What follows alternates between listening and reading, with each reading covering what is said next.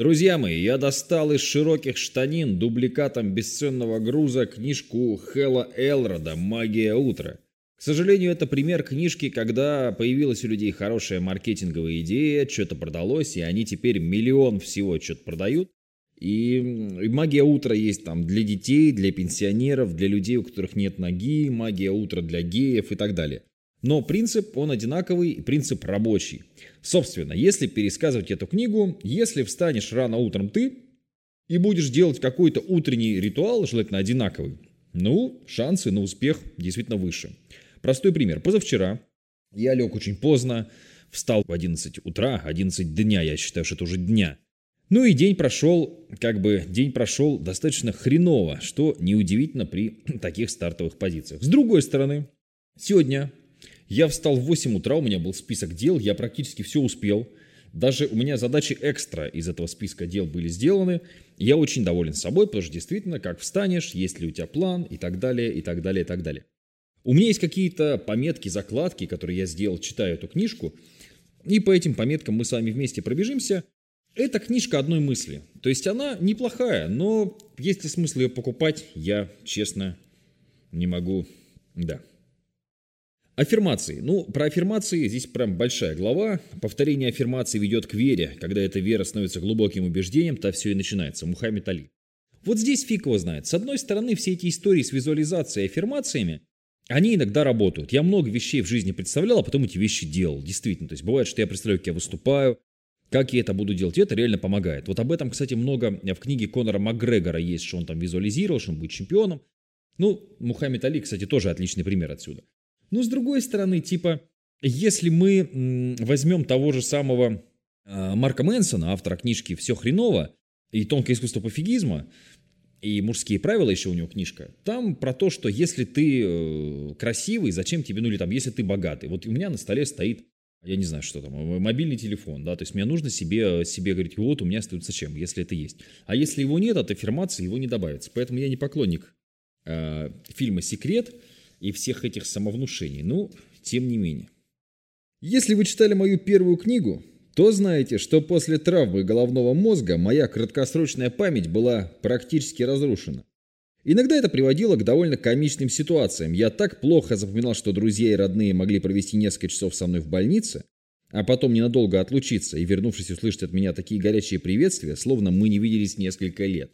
Столкнувшись со столь серьезным и реальным физическими ограничениями, как следствием черепно-мозговой травмы я постепенно укрепился в убеждении, что у меня ужасная память. Если кто-то просил меня что-нибудь вспомнить или о чем-то напомнить, я неизменно говорил, я бы с радостью сделал это, но у меня поврежден головной мозг, и моя кратковременная память очень слаба. После автомобильной аварии прошло 7 лет, и поскольку это ограничивающее убеждение основывалось на моей тогдашней реальности, настало время попытаться от него избавиться. Возможно, моя память хотя бы отчасти оставалась такой же ужасной именно потому, что я никогда не прилагал усилий к тому, чтобы поверить в возможность ее восстановления. Как говорил Генри Форд, думаете ли вы, что можете, или думаете, что не можете, в обоих случаях вы правы. Я решил, что если аффирмации смогут изменить то, что было для меня самым обоснованным ограничением из всех, что я имел в жизни, то они, судя по всему, способны изменить что угодно. Я составил свою первую в жизни аффирмацию следующего содержания – я отпускаю свое ограничивающее убеждение в том, что моя память ужасна. Мой мозг – чудесный организм, способный исцелять самого себя.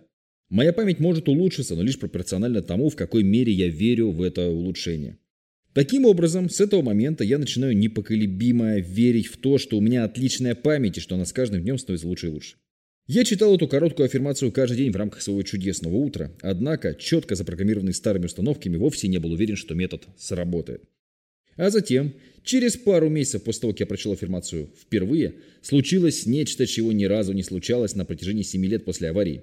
Подруга попросила меня не забыть позвонить ей на следующий день, и я ответил, конечно, нет проблем. Как только я произнес эти слова, мои глаза расширились от изумления. Меня охватило страшное волнение. Моя вера в ужасную память явно стала слабее. Я заменил ее и перепрограммировал свое подсознание новым, вселяющим силы и повышающим самооценку убеждением. И все благодаря аффирмациям ну, типа, это автор, так мы просто с вами, скажем так, э, я что-то как-то не очень верю в силу аффирмаций. А, в свое время я читал книжку Мирказарима Нарбекова «Путь дурака» или «Как избавиться от очков». Как видите, все еще, или как слышите, все еще сижу в очках. И все это потому, что э, те люди, которые якобы по его методике улучшили зрение, они верят в то, что они его улучшили, но исследования показали обратное. То есть не готовы люди, они говорят, ну а зачем мне проверять зрение, если, если я его улучшил, типа. Ну, в общем, я очень не уверен. Я понимаю, что человеку можно внушить какое-то говно. Мы видим огромное количество россиян, которые смотрят телевизор, и, в общем, у них такие, ну, довольно интересные мнения там, о том, что Польша хочет нас захватить, например. Но это другая история, долгая, про пропаганду. Но я не очень верю в аффирмации, правда. Я не верю в то, что если я буду утром садиться и говорить, что я самый богатый, или я буду самым богатым, я стану самым богатым. Мне кажется, это так не работает, нужно работать. Но, тем не менее, автор этой книжки говорит, что есть хорошая новость, мы можем в любой момент изменить и улучшить свое программирование. Мы способны перепрограммировать себя, чтобы преодолеть все свои страхи, неуверенность, вредные привычки, любые самоограничения, потенциально разрушительные убеждения, которые у нас есть сегодня, и стать такими успешными, какими хотим стать в любой области жизни по нашему выбору. С другой стороны, мы действительно можем многого с вами добиваться, если ставим себе такую цель, и у нас есть достаточное количество мотивации, точнее, мотивация мне слово не нравится, достаточное количество мысли топлива. То есть у нас есть некая энергия, которую мы на это можем направить. Просто если тебе нравится процесс, задача, то, что ты делаешь, то, что ты решаешь, у тебя этого топлива больше, если ты параллельно не занят еще кучей вещей. То есть это, конечно, ну, разгружать свою голову и так далее, это важно. Делегировать, например, да, делать список дел. И вот, опять же, базовая идея магии утра в том, что нужно просыпаться, список дел и так далее, начинать день правильно. Эта идея хорошая. В остальном, ну и опять же, моя претензия еще и к тому, что читается это довольно сложно. То есть, если вы вот слышали, как я обычно там рассказываю, или как я там какие-нибудь книжки читаю, очень много книжек, которые намного легче, чем это читаются. То есть здесь, конечно, есть... Вот. Ну и здесь история с тем, что в воображении можно нарисовать то, что вы хотите получить. Опять же, я в это... Я в это как бы так, типа 50 на 50. Хотя вы можете сказать, что я скептик. И, конечно, типа по воде можно пройти только если ты достаточно веришь в это. Вообще вся классика, вот это, вся классика есть. Доски визуализации. Создайте свою доску визуализации. Доски визуализации стали популярны благодаря книге-бестселлеру и фильму «Секрет». В сущности, это всего лишь плакат, на котором вы размещаете изображение того, что хотите иметь, кем хотите стать, что хотите делать, где хотите жить и всех остальных своих желаний. Создание доски визуализации – приятнейшее, замечательное занятие, которым вы можете заниматься в одиночку, с другом, с другими значимыми для вас людьми, даже с своими детьми. Доска позволяет сосредоточиться во время визуализации на материальном. Имейте в виду, что создание такой доски – дело веселое и приятное, ничто в жизни не меняется без реальных действий. Ну и вот такие вот советы. Наверное, если вы, ну типа это первая ваша книжка про саморазвитие, оно будет ничего. Но в целом, даже по количеству закладок, и вот спустя много лет, честно говоря, у меня вообще получается эта рубрика такая. Я очень часто достаю с полки книги, которые читал очень давно, закладки свои проглядываю и вспоминаю. И вот «Магия утра» — это первая книжка, которую мне захотелось, вспомнив изнутри, я и раньше не сильно позитивно о ней отзывался, просто выбросить. Потому что, ну, мне кажется, что а, дело далеко не в количестве информации, которая поступает в вашу голову. Дело в том, насколько эта информация правдива и насколько эта информация ну, действительно может поменять вашу жизнь, на нее повлиять. Магия утра, опять же, кроме вот той идеи чудесного утра, которая хорошая, но в принципе лежит на поверхности, это книжка с набором вот таких советов. Ну, это вот то же самое, что тот же этот, э, наш любимый подсознание может все. Кеха, да? Куча спорных рекомендаций, ничем не подкрепленных. Ну, наверное, приятно сидеть, чесать задницу и говорить, что у вас внутри миллион нейронов, которые там, значит, можно запрограммировать на что-то, и вы станете королем королей. Но, ну, я не знаю. Может, ну, опять же, может быть, в какой-то сложной ситуации, да, действительно, ну, такие книжки, они являются, может быть, топливом, какой-то подпиткой. Но в целом, мне кажется, основной подпиткой для вас должны быть ваши успехи. Вот вы решили что-то сделать. Ну, вот я не знаю, я решил выпустить настольную игру. Я получил большое удовольствие и от процесса, и от того, что у меня вот настольная игра, там можно пойти ее купить, да, и стоит там на полке и так. То есть, ну вот да.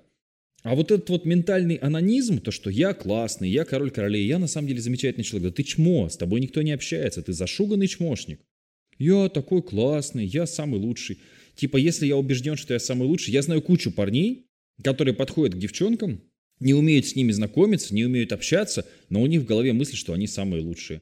Я знаю кучу людей, про которых говорят за глаза, что они просто конченые, самовлюбленные мудаки, и они таковыми и являются. Но при этом они «я самый классный, я чемпион». Ну, то есть, типа, а, я всегда за то, что можно измерить. То есть, вот количество моих отжиманий можно измерить. Можно пойти, то есть, ну, Я самый сильный. Что же самый сильный? Я могу отжаться сто раз, это измеримая вещь. А вот эти книжки типа Робина Шармы, Наполеона Хилла и вот этой, это про какие-то неизмеримые вещи. Типа я чувствую себя счастливее, потому что я такой красивый. Ну это абсолютно вот, ну то есть где мерила этой красоты? То есть там у меня большая грудь, ну там у тебя пятый размер, у тебя, то есть, у тебя больше, чем у девочки, у которой третий, безусловно. Поэтому вот к книжкам как «Магия утра» я отношусь как, ну вот, Одно дело, когда ты в книжке вплетаешь какие-то исследования, какие-то цифры, что-то анализируешь. И совсем другое, когда у тебя набор историй про то, что вот было бы неплохо, если бы, ну, я не знаю, опять же повторюсь, это, видимо, книжки не для меня. Хотя на бестселлер, ну, в общем, как говорил Эрл Нейтингейл, да, если у вас нет наставника, смотрите то, что делают другие люди, делайте наоборот. То есть, ну, вот люди читают магию утра, может быть, не стоит тратить на нее время. Вот такая история. Надеюсь, что был вам полезен. На связи был Матвей Северянин. Дай бог здоровья. Пока-пока.